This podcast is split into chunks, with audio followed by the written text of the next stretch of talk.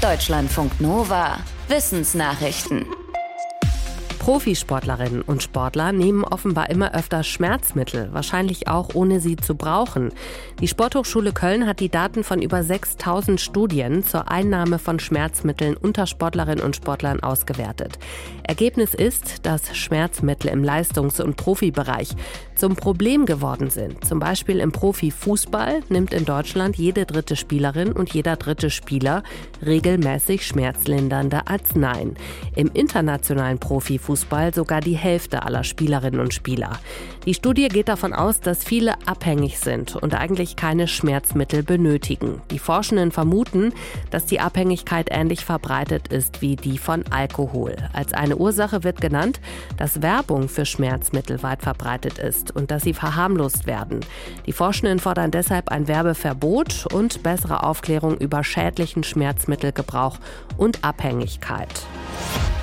Wo gibt es gutes Futter? Diese Info geben Bienen über ihren Tanz weiter, den Schwänzeltanz. Je nachdem, wie sie sich dabei genau bewegen, können die anderen Bienen im Stock zum Beispiel ablesen, wie weit es zur nächsten Futterstelle ist. Schon lange wird untersucht, ob der Tanz angeboren ist oder erlernt wird. Ein Forschungsteam der Chinesischen Akademie der Wissenschaften sagt, beides. Es hat im Labor Bienenvölker beobachtet, die nur aus frisch geschlüpften Bienen bestanden. Diese Bienen konnten sich den Tanz nicht, wie sonst in der Natur bei älteren Bienen, abgucken. Trotzdem fingen die Laborbienen auch an zu tanzen.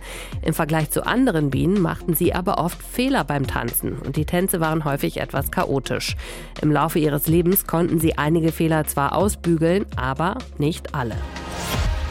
Für Menschen in den USA klingt britisches Englisch oft gebildeter und kultivierter als ihr eigenes Englisch. Das kann am Akzent liegen, aber auch daran, dass Wörter eine etwas unterschiedliche Bedeutung haben. Drei Forscherinnen der Rutgers Uni in den USA war das beim Wort right, also richtig, aufgefallen. Das haben sie dann auch in mehr als 100 Ausschnitten aus Gesprächen näher untersucht, in britischem und amerikanischem Englisch. Die Untersuchung zeigte, im britischen Englisch sagen Menschen right oft in einer Unterhaltung, wenn sie sagen wollen, diese Info, die du mir gibst, finde ich interessant. Im amerikanischen Englisch benutzen Menschen right dagegen eher, wenn sie zeigen wollen, ich weiß Bescheid. Das kann dann dazu führen, dass Menschen aus den USA den Eindruck bekommen, Britinnen und Briten wüssten immer schon alles, wenn sie right sagen. Auch wenn das in der Situation gar nicht so ist. Für die US-Amerikaner und Amerikanerinnen kommen sie dann aber als besonders schlau rüber, weil sie anscheinend Sachen wissen, die sie gar nicht unbedingt wissen können. Die Verdunklung der Meere. Das Thema ist von der Initiative Nachrichtenaufklärung zur bedeutendsten vergessenen Nachricht des Jahres gekürt worden. Es wird also zu wenig darüber berichtet, obwohl das Thema für uns relevant ist. Konkret geht es um die Verdunklung von Meerwasser in der Nähe von Küsten. Dort wird das Wasser immer trüber und zwar durch menschliche Aktivitäten. Denn zum Beispiel wird in Küstennähe für Baumaßnahmen gebaggert oder aus Landwirtschaft, Industrie und Kommunen gelangen Abwässer ins Meer. Eine Folge ist, dass die Verdunklung die Nahrungssuche der Lebewesen gefährdet. Und das wiederum schadet den Menschen, denn die Hälfte der Weltbevölkerung lebt in Küstennähe und ernährt sich auch aus dem Meer. Die Initiative Nachrichtenaufklärung sagt, dass nicht nur zu wenig berichtet, sondern auch zu wenig geforscht wird zur Verdunklung der Meere in Küstennähe. In Deutschland forscht zum Beispiel die Uni Oldenburg dazu. Ein Basketballspiel ist komplex. Zehn Spielerinnen oder Spieler bewegen sich über das Feld und beeinflussen sich dabei gegenseitig, wo sie als nächstes hinlaufen. Gar nicht so einfach, da Vorhersagen zu treffen, zum Beispiel wer gewinnt. Ein Forscher der Cornell University in den USA hat sich dazu bei einem Modell bedient, das ursprünglich für die Quantenmechanik entwickelt wurde, also um zu analysieren, wie sich ein Haufen kleinster Teilchen wie Elektronen bewegt. Der Forscher hat das Modell mit sämtlichen Spielerpositionen einer ganzen Saison der Profiliga NBA gefüttert. Auf einer Fachkonferenz hat er berichtet, dass sich jetzt mit dem Modell vorhersagen lässt, wohin ein Spieler im Spiel als nächstes läuft und ob das eine gute Position ist, um einen Korb zu werfen oder das zu verhindern.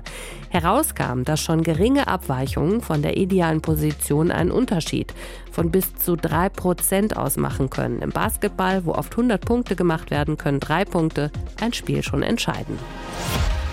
Insekten als Zutaten in Lebensmitteln. Das ist in Mexiko gar nicht so selten. Zum Beispiel schwimmt im Agavenschnaps Mezcal oft eine Larve. Die soll dem Schnaps seinen besonderen Geschmack und eine schöne Farbe verleihen. Bis jetzt war aber offenbar unklar, um was für eine Tierart es sich bei der Larve handelt.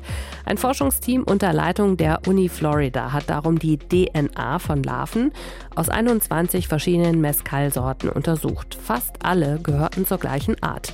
Der Motte Comadia retten bacheri.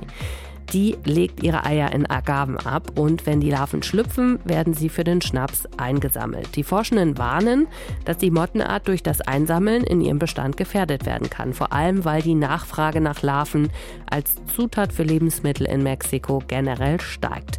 Um die Arten zu schützen, wird mittlerweile schon daran geforscht, wie man Larven auch industriell züchten kann. Deutschlandfunk Nova